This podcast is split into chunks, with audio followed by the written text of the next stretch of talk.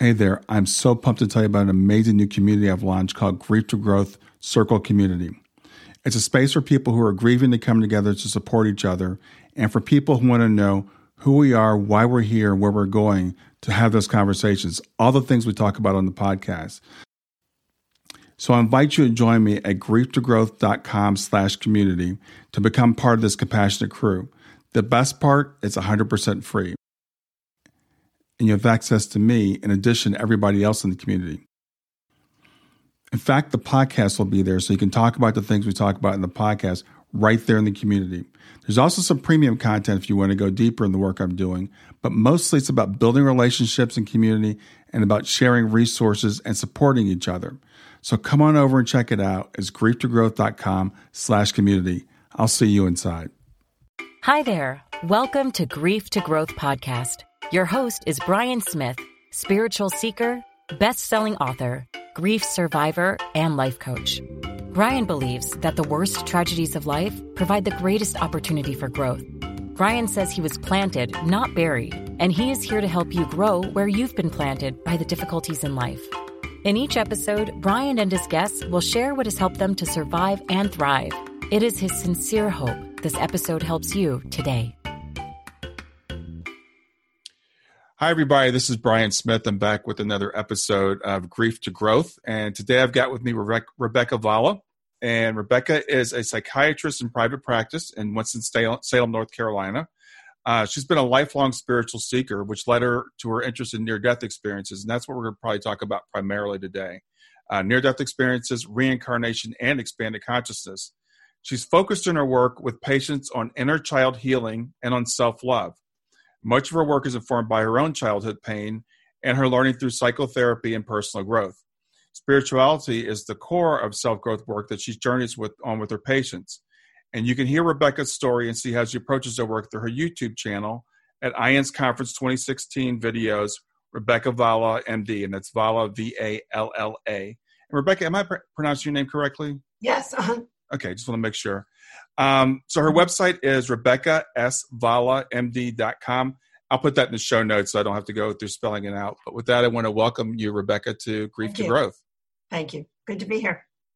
Yeah, I want to talk to you about like what got you started in the work that you're doing. Uh, it's it's really fascinating to hear a psychiatrist that works in expanded consciousness field. So, how did you get started on that?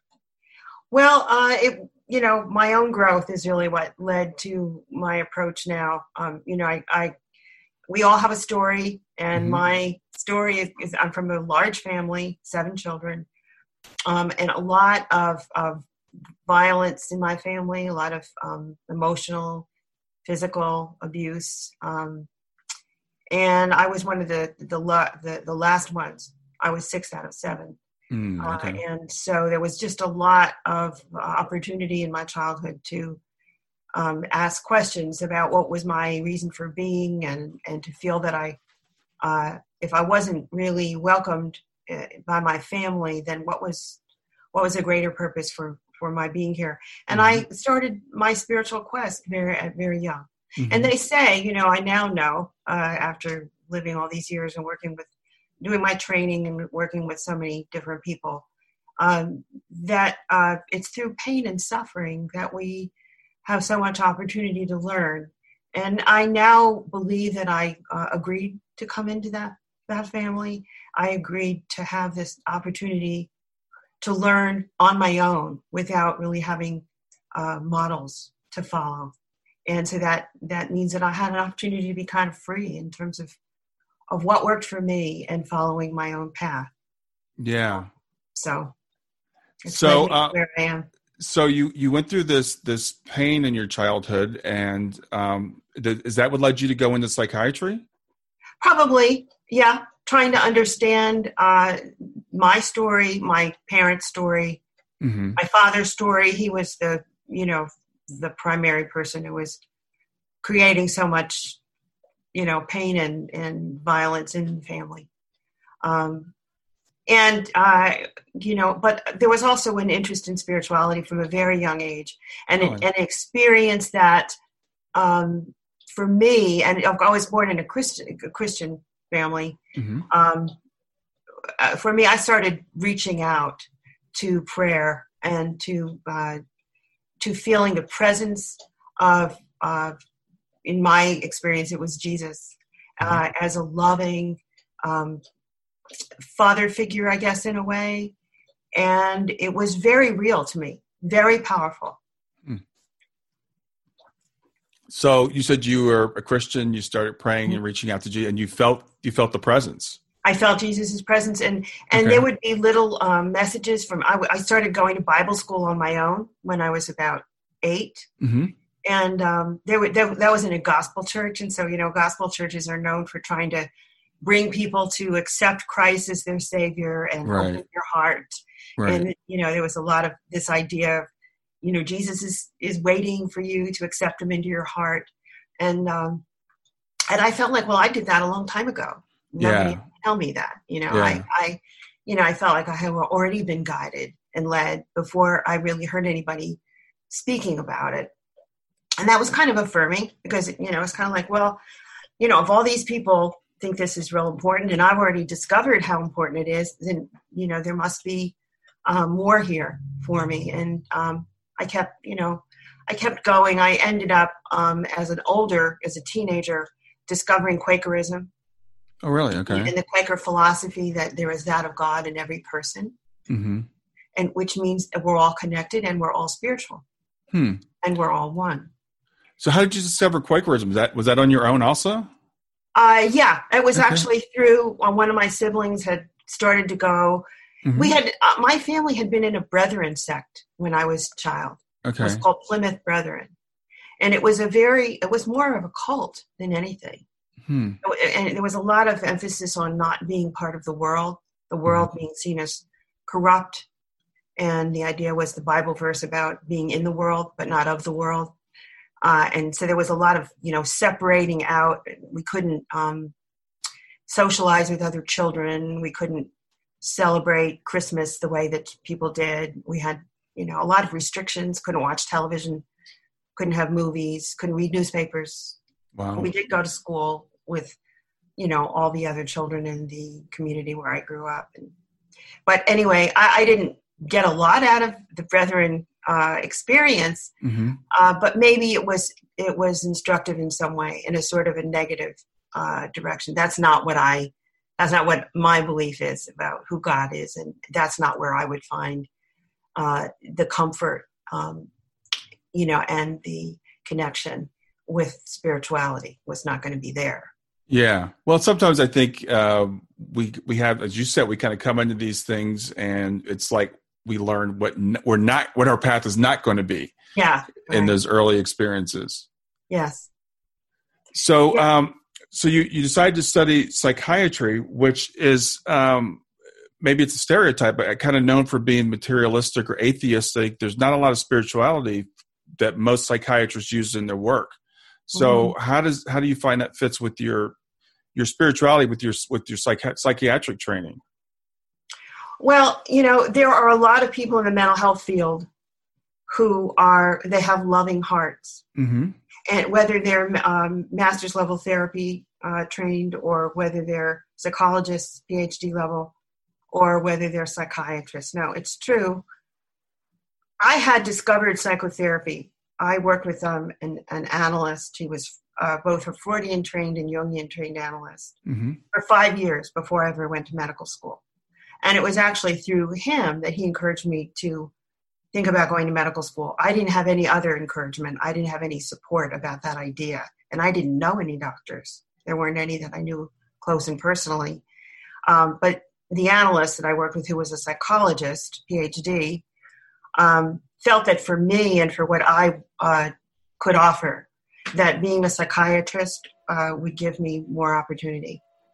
And that being a doctor at that time, doctors were largely um, directors of, of centers and things of that kind. Now, they're not usually doctors, they're usually uh, more business related uh, backgrounds.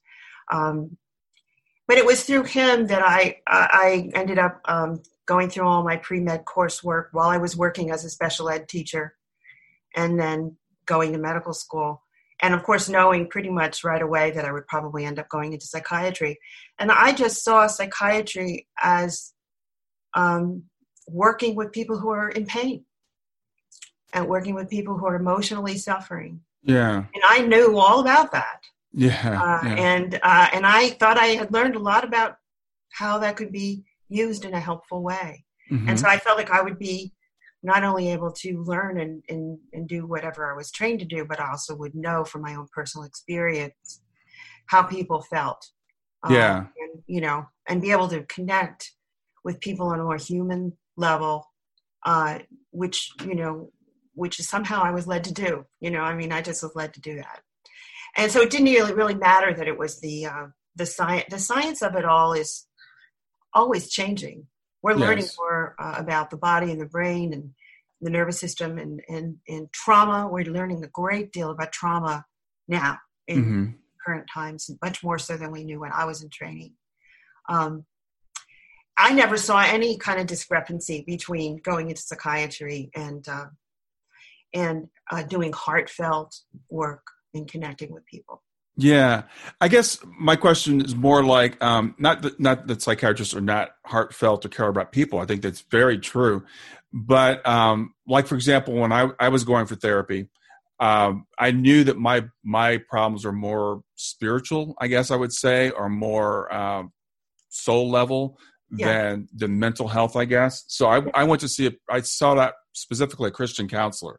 Uh-huh. Um, but I think when I think of psychiatrists, and again, correct me if I'm wrong, it's very um, looking at the person not as not so much as a soul, but as a from more of a scientific point of or medical kind of point of view. Is, is that well, right? that's that's true of all medicine. yeah, you know, medicine really is kind of behind in terms of what we're a, we're a mind body. You know, we're not just a body, right. and we're um, we're beings of light. We're Yeah. multidimensional beings of light, actually, Yeah, and uh, and and you know they're not medical. The medical world is just beginning to even understand things like energy therapies and um, holistic work and, uh, and that that kind of thing. But we all need to start um, somewhere in terms of credentials, Mhm. right? Absolutely. You know, yeah. and and even if I had become a minister, uh, which is something that I considered when I was young, before I really you know had a whole lot of uh, therapy experience of my own and such, um, I would have been going into different directions than most ministers are trained to go in. Sure. Yeah. know. Yeah, I just think I think it's really great. I think it's really encouraging to talk to someone who's medically trained who has this this broader perspective because I think it's really really important. And she said even when it comes to doctors that are uh, not in the mental health field but just regular MDs, you know, they see that they view us as just bodies. You know, it's Yeah. we're just, we're biological robots, and they Yeah. can't treat the whole person. And you know, like you said, things like energy healing, they totally dismiss. Um, they dismiss how how the mind affects the body because they think it's only the body that affects the mind. So I, I- I don't. I, I'm just like I said. I'm just really encouraged to see someone who's got your training and your background, who can bring that entire person into you know into focus. Yeah, and if I hadn't had all of my childhood experience, if I hadn't had all the, the need uh, to learn what it is to find your life's purpose and your true self and to heal my inner child, uh, I wouldn't be able to bring um, to bear with with patients. And it's not just with patients; it's also talks like this and Mhm. talks like I gave for the uh, Near Death Studies organization Mhm. about self love. Um, you know, I have this, um, I have this knowing. I have a knowing of what's true and what's important, and I try to do that in a way when I'm working with an individual person in my office. I try to do my work very much in a attunement with where my intuition takes me, with what, where they're at and what they're needing. And I always feel like I have guidance, like I'm not doing my work alone. I always Yeah. feel like, you know, I'm I'm the only other person in the room, but I'm not the only other spirit in the room. Yeah. Yeah, I, I think that's so great. I think it's awesome. I want to t- talk to you about um, healing the inner child because I think that's a kind of a cliche that we, you know, uh, maybe y'all heard growing up and people kind of, you know, kind of poo poo or laugh at. Um, I can tell you again, when I was in therapy, I found it to be very important, even though I didn't know it was important. There's something I needed to do. And so I was sitting in with the therapist right. and we started going back into my past. And she's like, you've got some work you need to do to, to heal little Brian, you know? Yeah. So tell yeah. me, tell me about what that's about. Stay with us. We'll be right back. Hey there, I'm testing out a new feature. I'd love to get your feedback on it. It's called Fan Mail, and you can send me a message right from the show notes of the podcast. So look for the link that says send me a text. You can ask a question for a future podcast. You can suggest a guest or just give me any feedback you want. Just remember, it is one way. I can't text you back, and I will not have your name, your email address, or your phone number unless you include it in the message. Let me know what you think.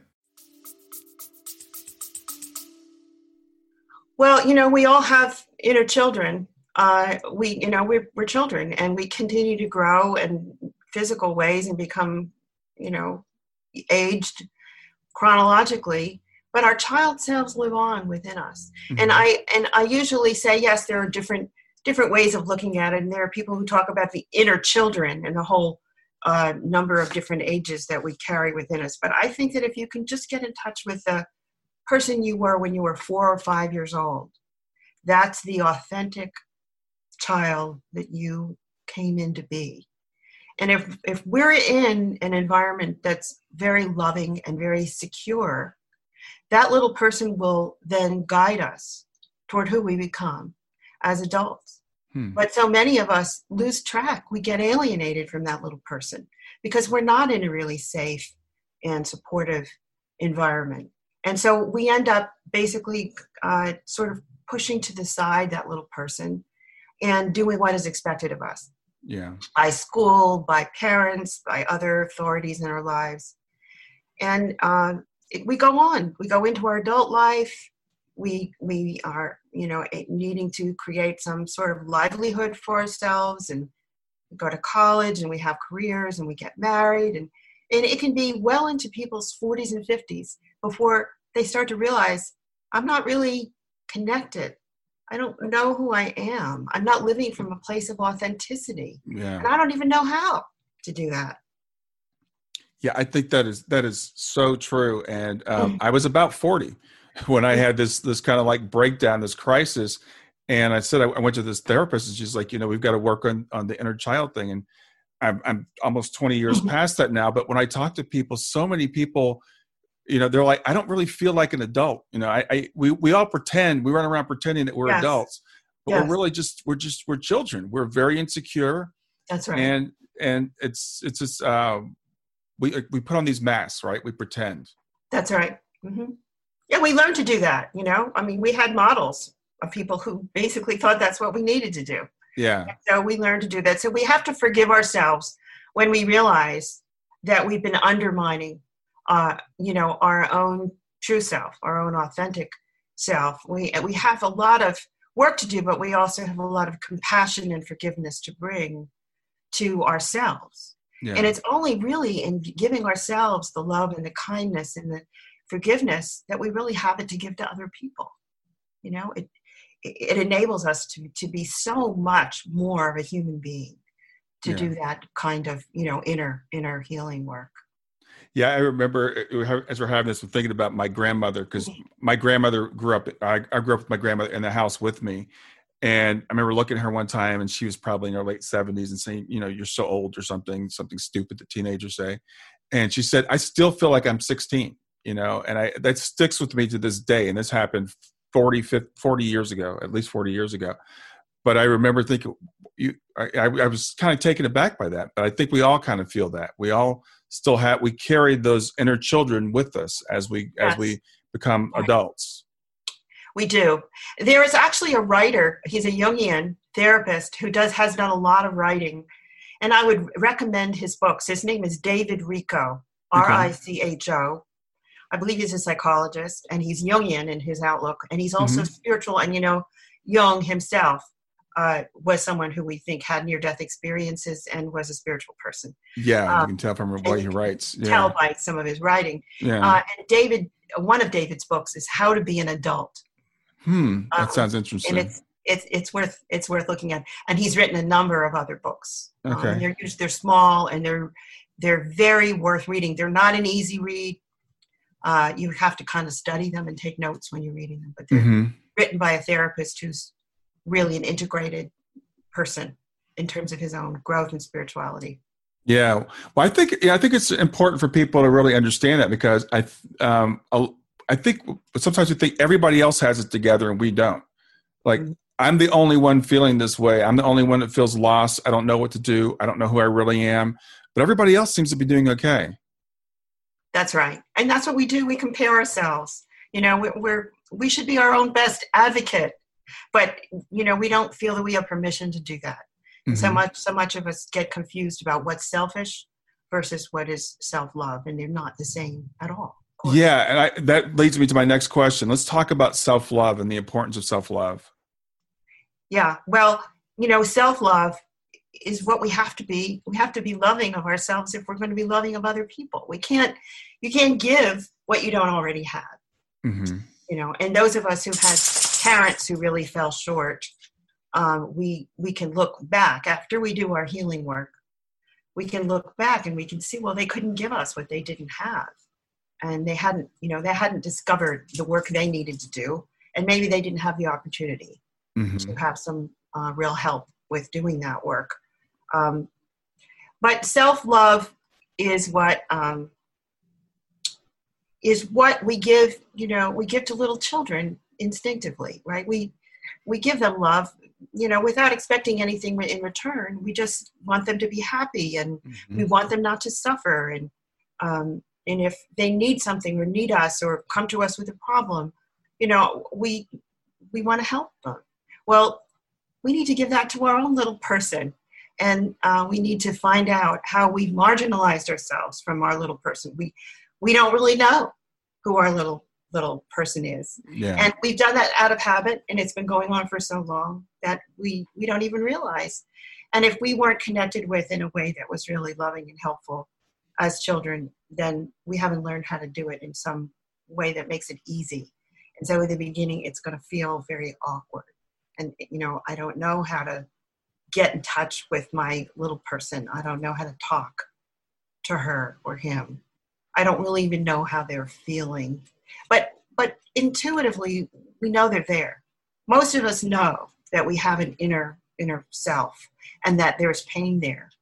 And the closer we get, and the more we tear, when I'm working with someone and they tell me about their childhood, and when I'm able to connect with their experience, if they tear up, I know we've touched on their child self.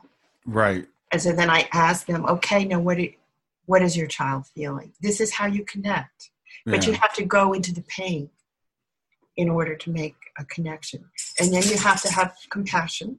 And there is a lot online now about self compassion that people can find yeah. and can use. Um, there's lots of resources. That's one of the benefits of, of our computer age is that we can access resources. Yeah. uh, And of course, therapy uh, is there, but that's the that's you know therapy is a relationship that we form with someone who we trust, and not just go to a therapist. It might not be the right person for us, and so we really have to use some inner guidance in order to get connected with a therapist who we really feel is the right person for us. And sometimes there's some trial and error before that actually works out okay. Yeah, sure. Yeah, you know, it's um we talk about self-love, you know, that was one of the things I worked on with my therapist when I was in therapy, but you know, and we talked earlier about the religious background and I, I always felt like or if self-love is kind of like not being humble. It's not being, you know, you shouldn't say good things about yourself. And I find I'm a life coach and where I work with a lot of my clients, one of the biggest things is they're so hard on themselves. I mean, I find mm-hmm. that's so common across the board. And people, parents that have lost children, it doesn't matter how their child passed, they always feel guilt about not always. They, a lot of times they feel guilty about it. It could be a grown child that was across the country when it happened, but they should have somehow stopped it. Yes. And what I try to tell people is talk to yourself the way you talk to like your best friend, or Mhm. you know maybe how you how you talk to a little child. You would never say these things to another person, hmm but we say them to ourselves. Yeah, that's true. yeah and and and so you know if you if if, if anyone is motivated to to look at my video it is about self-love is not selfish Mm-hmm. and that is one of the messages that we get from near death experiencers when they've gone to the other side and they have had a life review and they have seen the fullness of their life and the learning that was waiting for them in their lifetime. And then when they uh, come back, so often they have this uh, knowledge that I have to learn about love. I that's what we're here for. Yeah. I have to love myself. I have to, I have to, you know, no one knows better than we individually know about what we have gone through and how, you know, how life has hurt us and how confused we've been. And, and, and so we're, you know, we're the ones we've been waiting for, right? Yeah. And it's an inside job. Um, yeah. And that's one of the things that I think uh, losing someone that we love brings us to. It brings us to our knees, Oh, yeah. and and we're then we're looking more directly within, because we don't know where to turn. Well, I want to talk about. I want to uh, make sure people understand your videos. It's on YouTube, and it was a talk you gave at the IANDS 2016 conference. Yeah, it seems to be more easy to access it through um, conferences. IANDS conference. So IANDS is I A N D S. That's International Association for Near Death Studies. Mhm. Conference 2016 videos, and then put in my name, Rebecca Valla, and the talk is called "Self Love Is Not Selfish." Yeah, I think that's I think that's such an important message, and and maybe I'm speaking for myself, but as I said, I I I listen to a lot of near death experiences, and, and Anita Moorjani comes to mind, Yes, and she talks about how she was so hard on herself, and she sit, thinks that led to her illness. Right. Now she talks about self love, and I just find myself instinctively when I hear people talk about self love, that program and, my mind says, no, you can't. That's not a good thing, you know. Mhm. Um, and I remember a little kid being in Sunday school. They had this this acronym we, they would use called JOY, which was Jesus, others, and you. So Jesus first, then other people, and then yourself last. right. And that's the way we're supposed to think of ourselves. So when I hear think of yourself, you know, and take care of yourself first, that's that's a hard thing for me to hear. Uh-huh.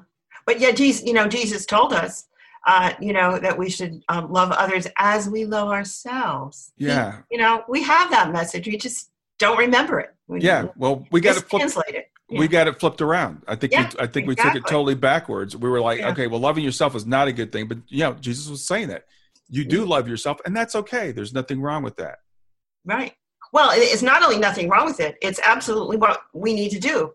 You Yeah. know, and, and other things that are said. Uh, you know, in Jesus has said, "I have come that you might have life and have it more abundantly." We're Mhm. here to have abundant life. We're here to love, you know, life and to feel joy and happiness. But we can't get there uh, without really uh, opening our hearts to our own pain. You know, we have to honor our own experience. Mhm. Stay with us. We'll be right back. Hi there. I'm really excited to tell you about my latest ebook. It's four lessons that you can learn from the near death experience without going through all the trouble of dying to learn them.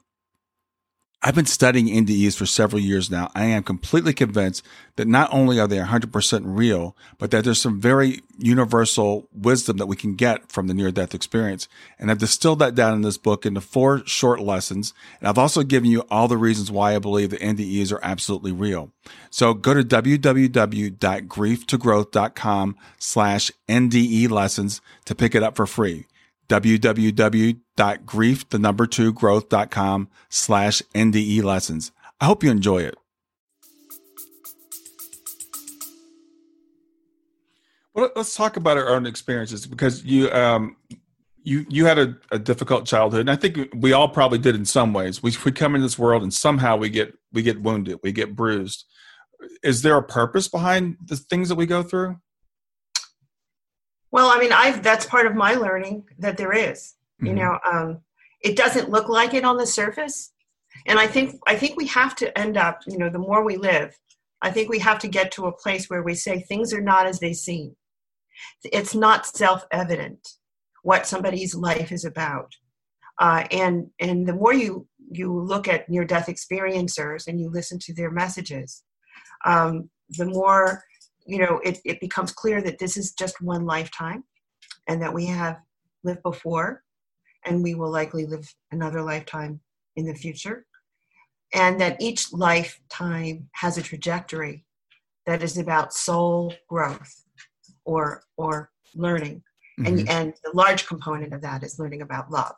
Uh, but there is a purpose to our lives you know and if we came into a family where everything went wonderful and we were wanted and we were in good health and nobody ever died and we had all that we needed we wouldn't really be in that same trajectory that where we needed to learn um, and most people don't have a life that looks like that at all yeah you know it's interesting because i talk to people and as we talk about this this planning or this soul planning or you know these things that we go through they want to carve out exceptions. It's like, but but what was there to be learned from me being abused? What was there to be learned from uh, someone starving to death? What, you know, they'll they'll say I can accept this to a certain point, but they want to. Or, or, a lot of people say I would never have chosen this family. There's mm-hmm. no way I would have chosen the family I grew up in. Yeah. So, what would you say to someone that says that? Uh, well, things are not as they seem. Mm-hmm. You know, and step back and think twice about um, what did growing up in the family that you came from what did it force you what did it push you to have to confront and what did you learn what did you witness that was important to witness in terms of how human beings can end up becoming very distorted and being uh, you know um, a negative version of who they could be yeah. And what did you say to yourself? I'm never going to be a, a father like that father. I'm never going to be a mother like that mother. You know, you started saying things to yourself in an early age because of what you experienced and what you witnessed. And those messages that we give ourselves as children, they begin our process for yeah. growth. Yeah, I think that's really important. Yeah. Um, you know, because I think my observation has been when we grow up in these families, we can either vow to never do that, or we can uh, maybe unconsciously or just kind of sleepwalk through and become just like our, our parents. Yeah. And I see people go both ways. You know, if you grow up with an, an alcoholic father, for example, you might say, "Well, I'm never going to drink because I don't want to be like that," or you mm-hmm. might you might turn into you know an alcoholic. Mm-hmm. Um, in my case, I remember my grandmother. As I said, she lived with us a big, big part of my life. She lived with us from time I was eight till the time I was 21 when she passed away. And she would say things like, I had a mean stepmother, so I didn't learn how to how to express love. And she you could she wanted to, and she would tell us that she wanted to, but that was just not part of who she was. And she would say this to my mother and say, "You can do better than I did because you've got books and television and things like that." So I grew up hearing that message, and so when I had my girls, I was like, I want to make sure that I I'm, I'm a loving father, and I expressed that to them. Right. So see how it helped you your your grandmother was right when she said i didn't have it i didn't have what i needed and so it's hard for me and that was a loving thing for her to say mm-hmm. because she was she was saying i wish i could be more loving and i see that i was deprived and you know and and it's you know it's i don't want to deprive you i love you mm-hmm. uh, and he, obviously she loved you because you love her and you keep referring to her Oh, so yeah. as much as she was deprived of the love she needed, she was still able to give it to you. Um, but she could have she could have actually you know benefited from therapy and healed herself if that had been available to her. Right, and that and it wasn't, and and it was. I, I mean, I still think about it today, and I mean, it's been 35 or 37 years since she passed away but i still I, I, tear up when i think about it because um, I feel sorry for her because you know she wanted to express that, and that was her way of expressing it. And uh, so it, it, it's, but it, it, taught me, like I said, with my girls, I wanted it to never be a question. So every mm-hmm. night before they went to bed, I kissed them, I told them I loved them, I told them I was proud of them, and all the things that I didn't hear growing up. Um, so I didn't want to turn a therapy session for me, but that's that's that was my experience. Yes, yes and you know and and so you came in you know sometimes you know what i have to say is once you accept reincarnation i mean which i mean if you if you see enough people who had near death experiences you're going to come to that understanding yeah Um, but once you accept that, then you see this lifetime differently. And you start to say to yourself, what did I come into this lifetime already knowing that I had learned in another lifetime? And it's very interesting to ask yourself that question because you may have already known as a child the importance of opening your heart and, and connecting with others. And then that you built on that mm-hmm. in in the sense of, you know, basically feeling your own pain, not being afraid to feel pain. There are people who are afraid to feel pain. They just won't feel it. They'll just deny it. They'll distract themselves. They just won't feel it. Mm-hmm. But you came into this lifetime with an openness to feeling and having your heart open. You know, there's there was a determination there. You know, my heart is going to be open. I'm even though it hurts, I'm going to keep my heart open. Yeah. You know, and I think that's one of the things that makes a difference. Why there are siblings in a same same family, and some of them um, are able to be more loving and uh, open in all kinds of ways, and others are not.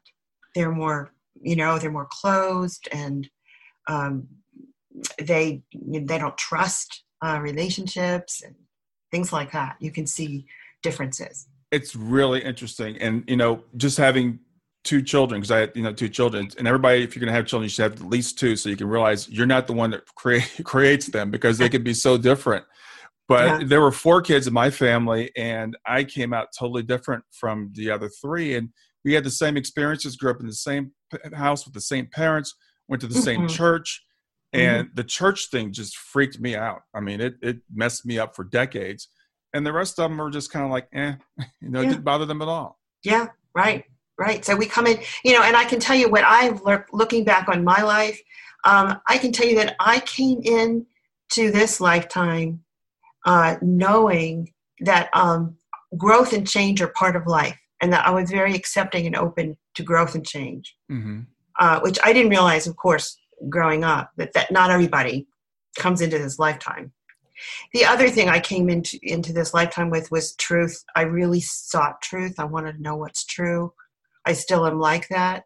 And that has those two things have served me very well in terms of the path that I have, you know, meandered down, mm-hmm. uh, you know, and that has brought um, me to be guided, um, you know, actually, probably primarily by my own pain and suffering, and then secondarily by the desire to help others. Yeah, yeah, I, I, it it sounds terrible when we say a lot of people don't like to hear it, but we do grow through pain and suffering. It's just yes. a, it's just a fact. It just is. Yeah.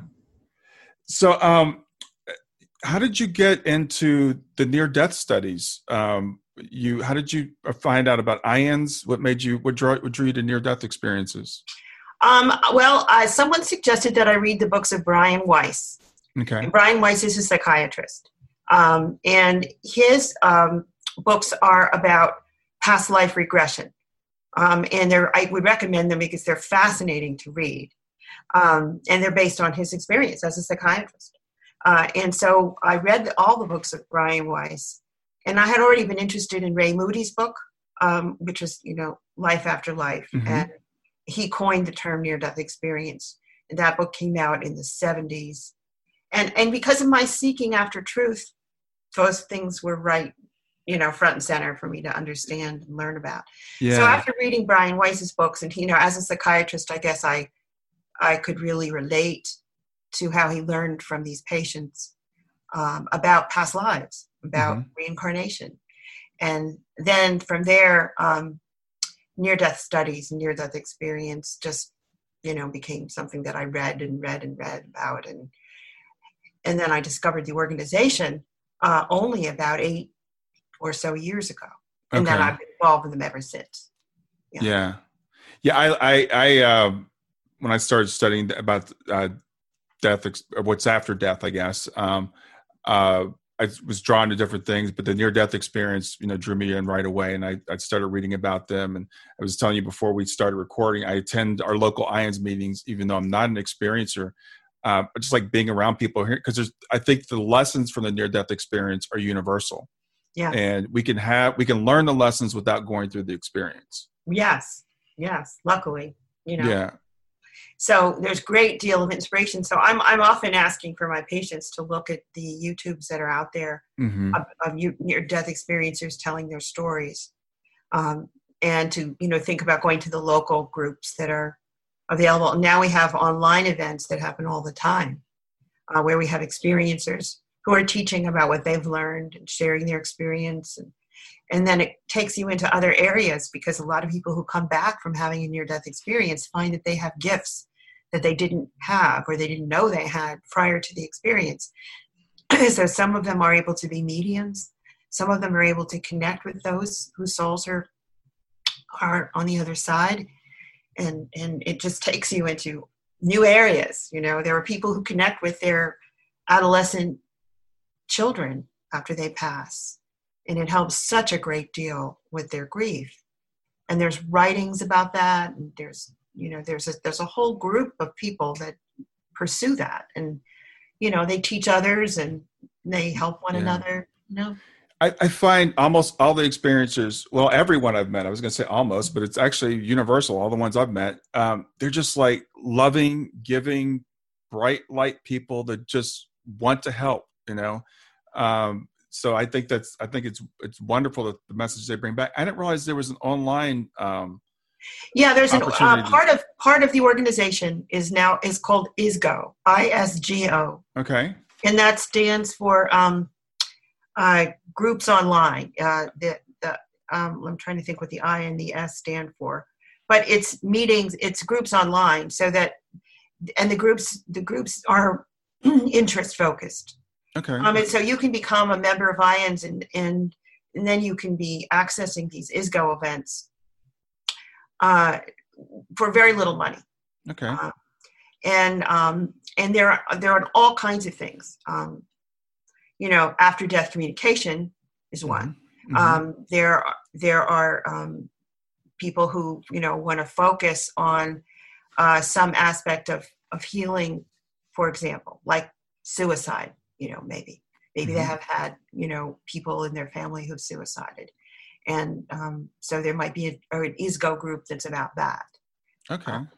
You know, That's good to know, kinds of 'cause- topics. Yeah, because they're not they're not groups in every locale. I'm I'm fortunate. There's a meeting for, that's about 15 minutes for me, um, and they meet monthly. But not everybody has that. So for people that don't, uh, check out the online stuff. I think that'd be, that'd be great. yeah look up IANDS and then look up isgo and you know and get it you know if, if you're a member of IANDS which costs very little money hmm um, you get a break on your on on these isgo events Okay, awesome. meeting- meetings online Um, so Rebecca, how does how does this knowledge we know about we continue in a near death experience? How does that relate to how we uh, deal with grief? How can this how can it help us getting through grief? okay so grief whether it's whether it's acute grief like we've just lost somebody dear to us and we feel like we've been knocked over by a tsunami or whether it's grief as an adult from uh, someone even a pet someone we loved that died years ago. Grief is once grief happens grief will always be with us. Grief, grief is a transformative experience. Uh, and it is grief is filled with um, hidden gifts um, with uh, you know with the, the you know the idea that um, there are silver linings. And grief is one of those experiences where there are always silver linings. But when it first hits us we're not we're not going to know what those are. Hmm and grief has to be reckoned with. You know it, it, you have to allow yourself to go into it. And you have to feel all of the different feelings and the pain. Uh, you know and and grief people who've gone through grief they tell you that they feel pain primarily in their chest. Hmm they say that over and over again. They feel pain in their chest.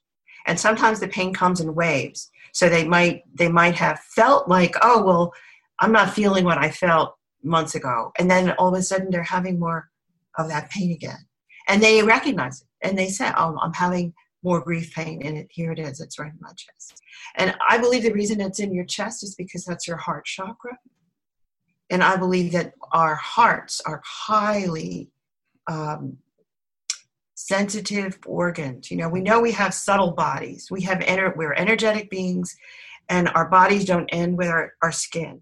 Mm-hmm. There are energetic bodies that surround us, ener- there are energy fields that surround us.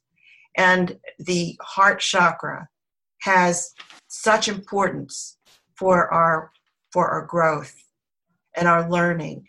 And we we must know that when something hits us in that way, there will be something, some process we need to go through, and we will be guided and we will be brought to a place of expanded capacity for love.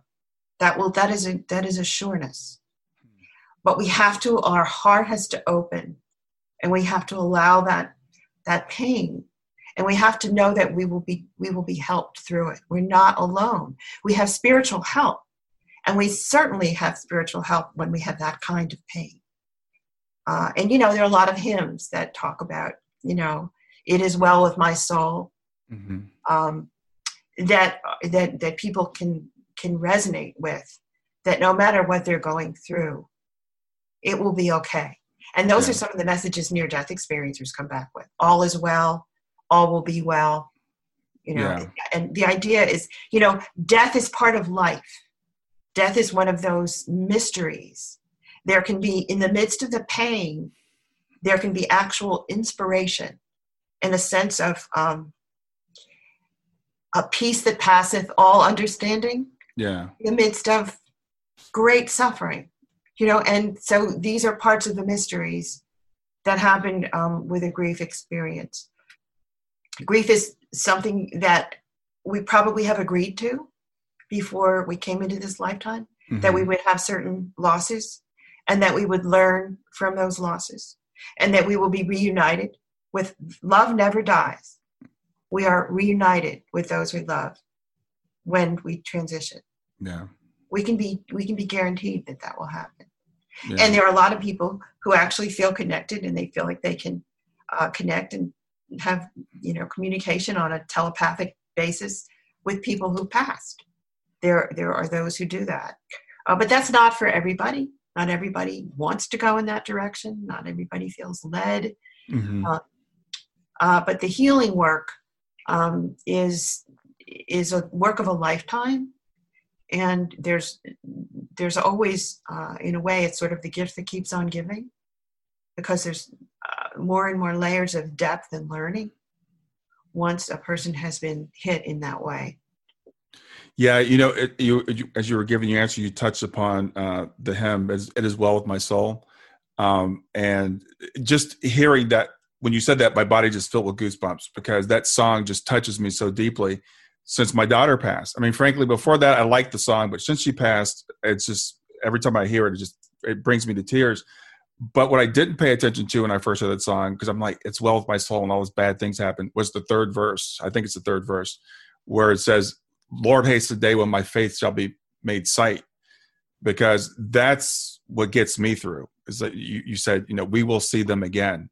Yes. Um, and I think that's that's the difference. I think in, in maybe your practice versus some other people when you go to, to deal with grief, because, and and I think I think it's coming around. It used to be they would say it's just like accept it, accept the fact that the person is gone, and move on with the rest of your life. Whereas now it's the continuing relationship with the person and the hope of seeing them again.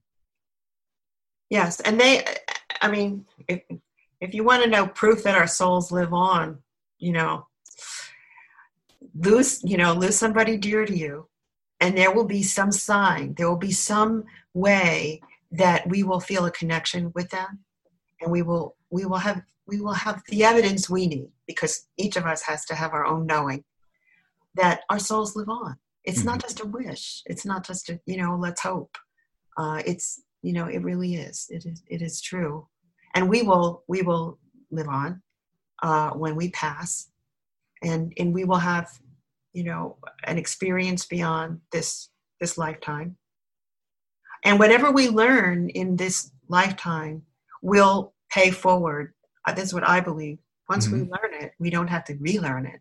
We may learn other things in our next lifetime, and we will have some choices about where where our soul learning goes. Yeah, in another lifetime. Yeah, I know so many parents being part of helping parents heal that we'll talk about reincarnation and you bring it up and they're like, "Oh, I'm never doing this again." But uh, hopefully, we don't have to learn the same lessons over again. So I like to hear you yeah. say that. Yeah, well, when once we have them, we have them, you know, yeah. and then we can uh, we can move on. There's so many inspirational um, books now and um, messages that come through. And there are people who just don't, churches just don't do it for them. They, you know, and when you ask them if they pray, they're like, no, I don't, and I don't really think I want to. And that's not, you know, that doesn't speak to me. Mm-hmm. Um, that's okay. That's okay. You, you will find your way. Yeah. You know, doesn't have to be the way someone else finds their way. Yeah, I, I, think churches work for a lot of people. They work for some people for for their entire lives. Some of us, once this something like this happens, like my daughter passing, you realize I need to go deeper. I need something different from this, and then we we move on to something else. And uh, there are many different paths that we can take to get to the same place. Right. You know, and and what I say to people is, if you have a spiritual uh, practice, whether it's prayer, whether it's meditation, whether it's uh, you know walking with nature being with nature or whether it's some uh, other more native american kind of a, a way um, once you have a spiritual practice you can build on that practice mm-hmm. and and you can add into it whatever you need. And so when you start to discover that there's healing work to do there's inner child healing work to do then you can add it to your spiritual practice and ask. You know the bible tells us ask and it is given Seek and ye shall find. Yeah. Knock and the door will be open. But you have to ask. I need help. I need guidance. I need comfort. I need I need to be shown. And you ask in the most sincere way that you know how. And you will be given an answer. Yeah. You may not get the answer you want, and it may not happen immediately. Yeah, that's I, I love what you just said, and uh, you know, I, we, it was reminding me again my my background growing up, and I remember them saying that you know your faith or religion or is not a cafeteria. You can't pick and choose. You have to just go with what we tell you. So here's the book and here's the way things go. And uh, it's exactly the opposite. We can we have to create our own spirituality. We have to create our own path and we mm-hmm. can pick and choose. And the truth is everywhere around us. In, in many traditions i was interviewing someone earlier today about a teaching called a course in miracles Yes. Which, and we were talking about how that dovetails with the near death experience and how it tells us the exact same thing that the near death experiences are telling us. Right. Yes. I mean, Course in Miracles is a, is a wonderful, um, you know, Course in Miracles, from my understanding, is something that they say is channeled. In mm-hmm. other words, you know, it came from spirit through uh, the individuals that put it on paper and formulated into into book form um, and to me, it's, you know, it is very much like the near death experiences where people have messages from their spiritual guides and from those they meet on the other side. And those messages are very meaningful and they bring them back. Um, and Course in Miracles is like that. It's, it's filled with that kind of very meaningful, very life affirming, uh, hopeful, comforting message. Yeah, I just uh, so I I always encourage people to you know as you said ask and it will be open to you seek and you shall find knock, and and and check different sources and see what resonates with you and right. your your spirit recognizes truth. I think it's like we don't it's like we're relearn not relearning but we're being reminded of something we already know. That's and right. So when you hear it, it's like oh yeah I knew that I remember that. Uh huh. We resonate right Yes. A, and it's often it's at a heart level. Yes. We resonate with what with what speaks to us and what, what we kind of already already know. Well, let's talk about um, one of the questions I, would asked you for some questions before we started, and one of the ones you had, you had said I, I, could ask you was, "What is our purpose for being alive besides learning to love better?" And is this life all just work? I mean, are we here just to work, or why are we here? Well, the purpose is joy. The purpose is joy and happiness. That's it uh, and learning is learning is a joy if we if we uh, go about it um, with our whole heart. Um, but joy and happiness are, are, things that we actually have to kind of um, put some muscle into. Mm. They don't just happen. Uh, they do for children. Children children are closer to the other side. You know, they're they're part spirit uh, and they're closer to the spirit world. And so when we think we see little children who just authentically are who they are and they love life and they run around and they're delighted with all the things that are waiting for them to learn and do. And, and they think their body is so wonderful because they keep learning to do different things with their bodies. And mm-hmm. um, that's the natural joy. And we see that in animals right? We see that in dogs and puppies and kittens. Um, but when we grow to be adults especially if we've lost connection with our child self then joy seems sort of mysterious and hard to we can talk about it maybe but how do we access it it, it doesn't seem uh, so natural anymore yeah. for most of us yeah. and and actually the work that is waiting for us is is the path to joy the work of connection with our heart and with our child self and the work of healing. There there once you start down that path and you begin to have some healing you start feeling this life force kind of starting to bubble up in a way. Hmm. and it's like oh that's been waiting for me all this time but it's been sort of buried. It's been sort of kept down with pain and fear and um, habits of self-protection defensiveness uh, and so then we feel this liberation of this life force, um, which energetic healers will tell you is very important for health and well being to get to that. Wow. Yeah. Yeah, as you were saying that, it was remind, it reminded me of a song I love called "Return to Innocence" uh, by a group called Enigma, and and the video of it kind of shows people, uh, it shows people old and they're getting younger as they go through, and.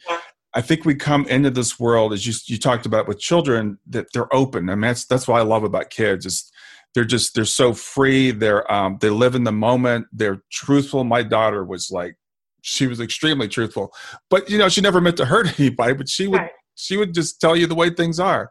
Uh-huh. And I really wish as adults we could be more like that. That we could be more open and, and joyful. And but we, as you said, we earlier we kind of put on these masks. We walk around and we pretend to be something right. that we're not Mm-hmm. And the path seems to be finding our way back to what we were when we came in. That's right. Was it was it Whitman who said the child is father of the man? Oh, I didn't know. I, think it was Walt that. Whitman who said. Yeah, yeah.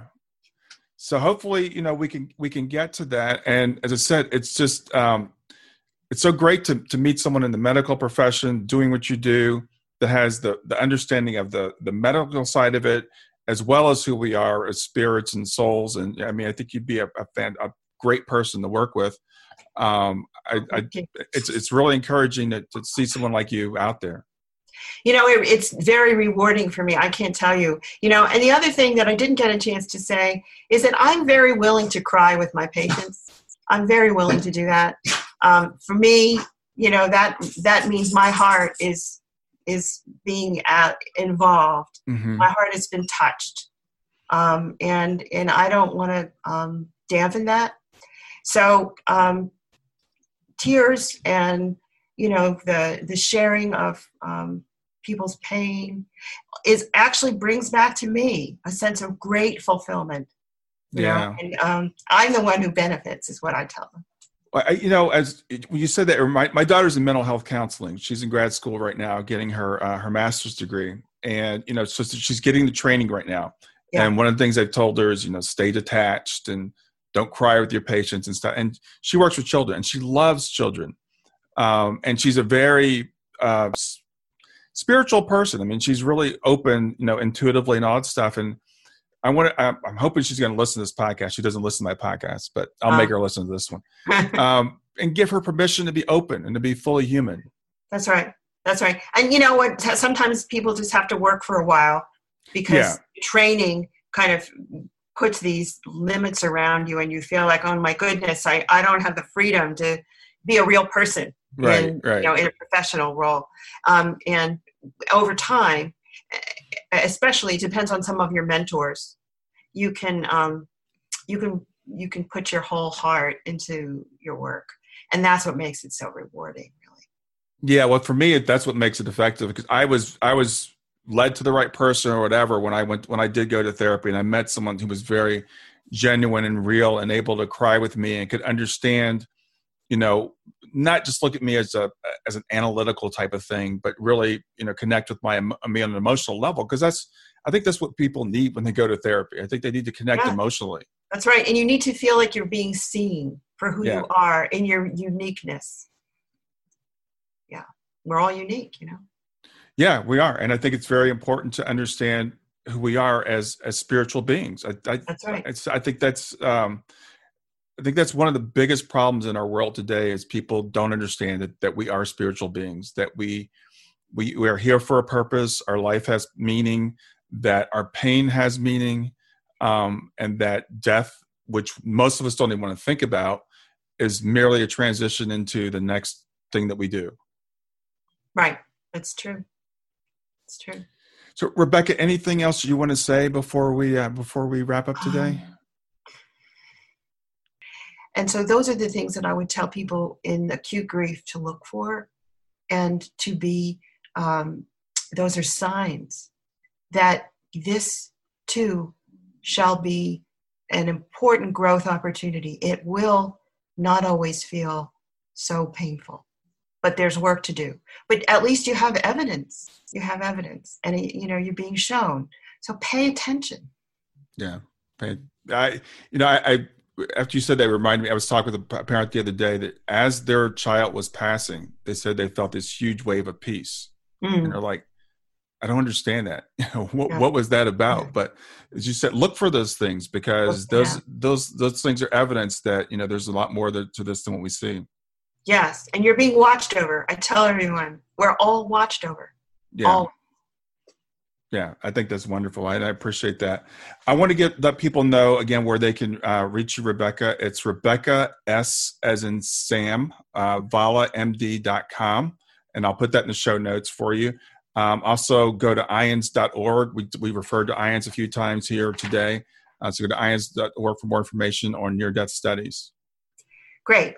Thank you so much. Rebecca, thank you so much for doing this and uh, have a great weekend. You too. It's my Bye. pleasure. Bye bye. Well, I hope you enjoyed the episode. I want to make it really easy for you to reach me. So just send me a text to 31996 and simply text the word growth, G R O W T H. In fact, you can right now just say, Hey Siri, send a message to 31996. And when Siri asks you what you want to send, just say growth. You can do the same thing with OK Google.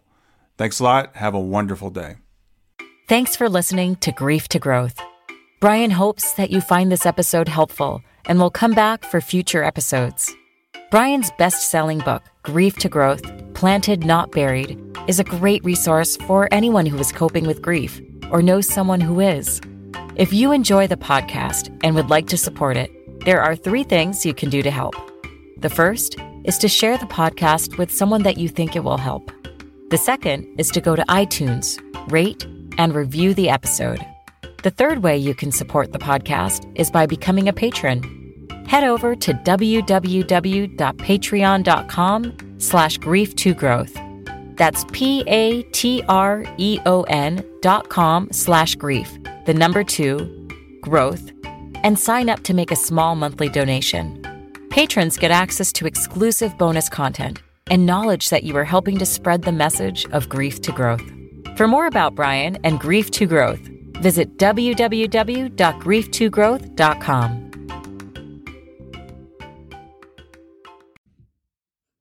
Hey there, if you like this episode, come on over and talk about it. Let me know what you liked. If you didn't like this episode, come on over and talk about it. Let me know what you didn't like. Go to grief2growth.com slash community and look for Talk About the Podcast. I'll see you there.